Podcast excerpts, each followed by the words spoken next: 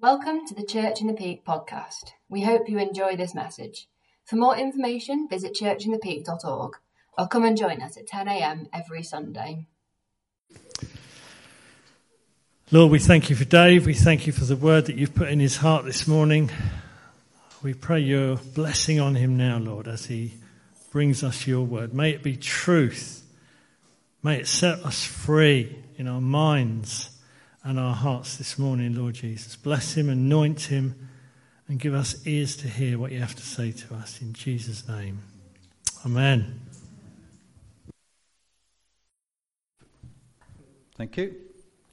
Good morning, everybody. I've, I've got so much material. I'm going to speak until I finish, until I feel I need to finish. So if you've set your lunch for one o'clock, just be prepared to go home to charred remains. I, I think uh, I want to come back to worship and we want to do some ministry. Uh, so I will not speak for too long. But I want to start off um, with, with stating something that we don't actually state very often in this, this church as leaders, which is that once you are saved, you are always saved. That is our clear theology. If you don't like my theology on that, or us as elders, I suggest you go to Romans 6, 7, and 8 and study it because it is very clear. Once you have given your life to Jesus, you cannot be condemned again. You cannot not be saved. You will be you will be in heaven. You have eternal life. If, however, you do fall away, God is faithful to bring you back. I was talking to Jill, and we were just talking about prodigals. There are many of our children who are prodigals, and they have given their lives, but God is faithful. He will bring them back because you cannot lose your salvation. That is clear. The story of the prodigal son. The, the son says to, to the father, You know, to me, you're dead. I mean, it's a really brutal uh, confrontation the son has with the father before he takes all his money, goes away, spends it all, and then realizes that he's screwed it up. But what happens? The father is always prepared and ready to embrace him and bring him back. You can, you can walk away from God, uh, but you can't lose your salvation, but you can lose your inheritance in heaven you can lose the, the rewards that you will have in heaven. So that is, that is the balance of it. You know, God does, this is not a grace of, uh, this is not a cheap grace that we preach here. There are consequences if you are born again and you walk away. But God doesn't want to punish you. He wants you to bring you back to repentance. So that's my first statement. And it's all in the context of what I'm going to come and say later on. Uh, one of my favourite um, uh, preachers and theologians is a guy called Tim Keller. Has anyone heard of Tim Keller? Oh, a few of you. Yeah, okay. Uneducated lot, the rest of you, I'm afraid. But there you go. Um, he was once called the Pope of the Protestant Church. He's an American. He's a super guy, very good theology. And he, was, he preaches um, uh, the gospel every, every week in his church. And somebody came to him who he didn't believe at that time was saved, and they said this. So, this is someone who was not yet saved, but very, very close. They said, If you are saved by works, there is a limit to what God can ask of you, like a taxpayer. So, how many of us pay taxes? Right, I'm not from the Inland Revenue, okay? So, you can be honest, but there are cameras, okay? So, uh, and we, we can snitch on you. So, I mean, when we pay our taxes, it's like, okay, I've done my bit. That's it. I'm not, I'm, I'm not prepared to do any more. I'm not prepared to pay any more of my taxes. I mean, we're going to have more taxes coming along the way, and we're not happy about it. When you are working for your salvation, it is like that. It is dry and dead. This woman then said, her second sentence was, uh, she said, if you, pay, if you paid your dues, uh, said, but if you are saved by grace, there is no limit to what he can ask of me. My obedience is unconditional. I owe him everything. I don't have the right to make all the decisions of the, in my life. I have got to do what the Lord says. And this is the wonderful thing motivated by joy. When we are saved and we put away trying to work to please God, there is such joy. Now, that doesn't mean that uh, things aren't, aren't difficult at times, but, and that we have to be obedient. There was another quote that I got in, got in preparation for this. This is another theologian, A.W. Tozer. He said, Jesus did not redeem us to make us workers, He redeemed us to make us worshippers. And then out of the blazing worship of our hearts springs our works. I think that just so wonderfully encapsulates the grace of God. We are worshippers. We are not called to be children's workers, preachers, working, feeding the poor. We are called to be worshippers, and out of that, we do these things. Because otherwise, those things are dead works. And they are burnt up when we die. If you've done this just to kind of be, you know, look at me, hello, look at me. Or because we're trying to feel that we need to earn our salvation. These things are burnt up. Our focus is on Christ. He's the author and perfecter of our faith. Um, there's, there's a song that we're going to do if, if the band can do it for me, that would be wonderful. Uh, Before the throne of God I stand. And uh, it, it says, When Satan tempts me to despair and tells me of the sin within, I think it is, guilt within. Excellent, you know it much better than I do.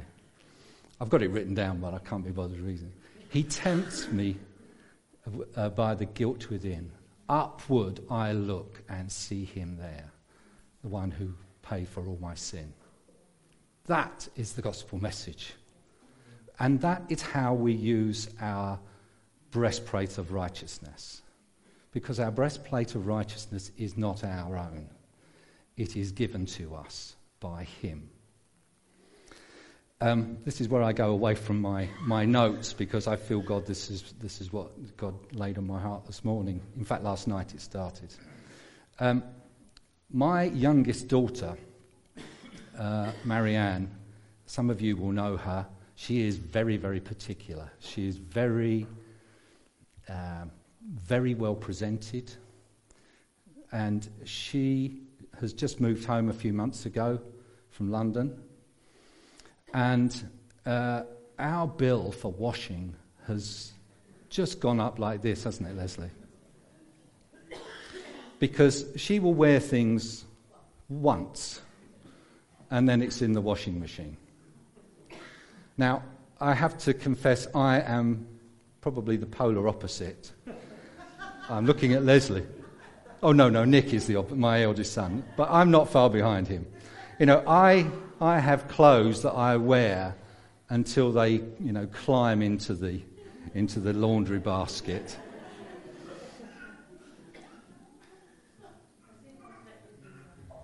As if you'd let, well, yeah. If there was any slight odour, Leslie would go, come on, get the clothes in the bin. but we can be those two ends of the spectrum, if you like, in our Christian walk. Keep short accounts with God. Come to Him and ask Him to wash your robes of righteousness that He has given you regularly. Now, well, this is dangerous because these are very, very fragile. Um, this is a. Oh, it's really slimy. It's about to go. This is a washing up tablet. Okay? I'll put it back. You know what they look like, I'm sure. Oh, my hands are all covered in it. You need the Holy Spirit when you are working with Him to be cleaned up. Don't try and do these things on your own. Have you ever washed your clothes without putting the washing powder in it? Okay, they come out. They're a bit stiff and starchy, but they're still pretty dirty. When we come to, when we seek out, oh, I've done this wrong, I've done that wrong, oh Lord, I've done this wrong, you'll come out stiff and starchy and religious. I don't like people who are religious. Thank, thank you, Paul. Bless you. Let the Holy Spirit convict you. Stand before Him, stand before the throne of God and let Him put your Holy Spirit tablet into your washing machine and let Him wash your robes of righteousness. You cannot lose them, but you can get them splattered by sin. We all do. There's no chance that we can do that. And this is how we fight against the work of the enemy. Keep short accounts with God uh, allow Him to come and clean you up. Because you do do things wrong. So I want to be practical about how we do that. Um, I, this is another confession. We had confessions last week from Peter, which Peter was excellent last week. If you didn't hear it or see it, listen to Peter. His talk on truth is wonderful. We must understand the Word of God. Let the Word of God also wash you clean. When you read it, it will wash you clean. That's again your tablet to keep you clean. Let the Holy Spirit and the Word of God come and clean you. Uh, now I've lost track of where I was going with that. Oh, I know. Um, yeah, Monday, uh, I had to uh, I had to go on a course. I've done these courses a few times. Uh, they're called speed awareness. Neil's feeling condemned already again because he and I. Now, the reason I have to do this is because I have very heavy feet. That's my problem. they're very heavy on, on the accelerator, and, and I find it difficult to move to the brake. Um, but um, I also have a new car. This is not some kind of show off thing, but I've got a new car, a nice Skoda. Uh, I had to wait a long time for it, but I got it. But it tells me what to do. It comes up with a little uh, message on the dashboard take your foot off the accelerator, put your foot on the brake. Now, of course, I ignore it because I'm, you know, I, I, I like, no, because it's telling me when I'm coming into an area that is difficult, that is an area where there is a speed limit. So there are hazards. See, I did learn something from this, this, this two and a half hours of, of course. And one of the things I did learn from that course was that you need to work out how you can, um, how you can be prepared for those things so that I don't keep having to get speeding, speed awareness courses or speeding fines, which I have a number of. Uh, so uh, it, it says, be prepared. So it may be that there are areas of your life that you know that you are weak in. It may be, I think Peter was talking about telling lies last week. Such an easy one to fall into that, isn't it? We all tell little little white lies. They're okay, aren't they? No, they're not. Let the Holy Spirit fill you. Let your renewed, sharpened conscience be like that message that comes up on my dashboard that says, put your foot on the brake. Being tempted to sin isn't sin, as, as I'm sure you know. Being tempted to sin is not a sin. I'll say it again. Being tempted to sin is not a sin. But actually carrying it out is when you fall. So be sensitive by being filled with the Spirit when you are born again, that that little message comes up. Be aware this is an area where you could tell a lie. You could slip into watching things that you shouldn't watch. You could be tempted to go into areas that you know you've been that place before that is wrong. Stand before the throne of God and ask Him to help you. By His Spirit, He will help you.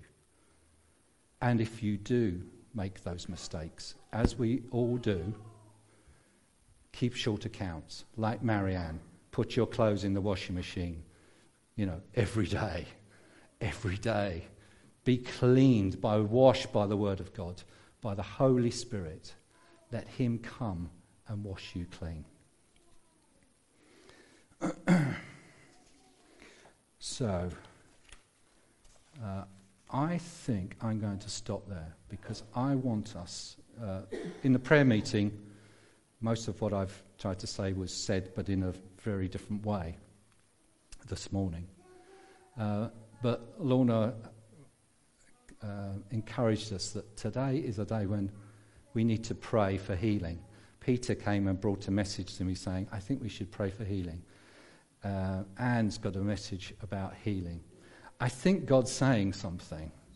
So let us be obedient. I'll go back to that, that thing that Tozer wrote.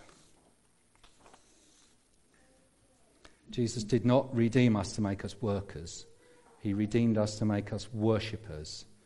And then out of the blazing worship of our hearts springs our works.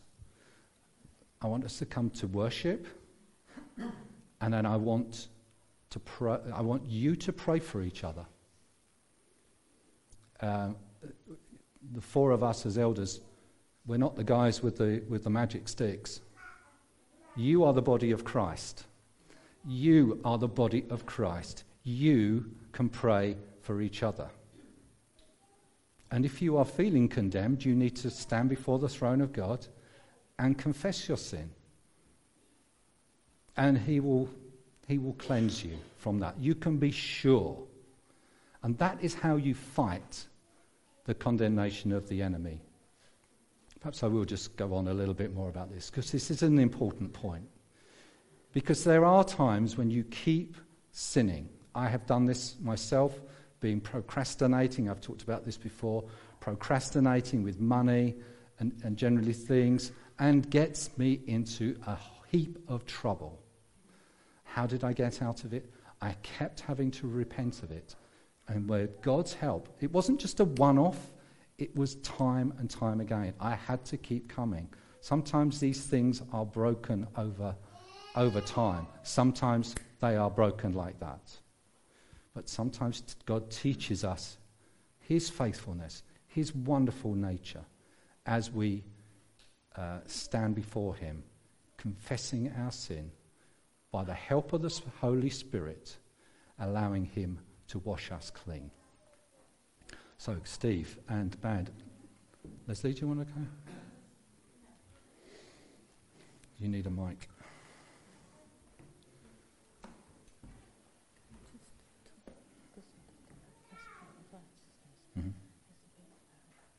Just do it. Just do it.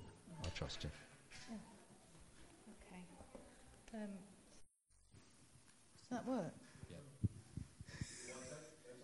Hello? Dave was um, talking about our sin and works and the breastplate of righteousness, but you've, I just felt um, it says in Corinthians that Jesus, who knew no sin, became God made to be sin so that we might become the righteousness of God. And it's not we just get it and then we lose it. We are always righteous in God when we come to faith. We cannot lose our righteousness. And Jesus was talking, uh, Dave was talking about, you know, about works. Some of us think that the more we work, the more righteous we are. And that actually is living under law because the law said you're only righteous if you follow all these rules and regulations. But as a Christian, the law has been paid for by the blood of Christ. And we don't live under rules and regulations. If I do this, I'm right. If I do that, I'm wrong. No, you are righteous always through the blood of Christ.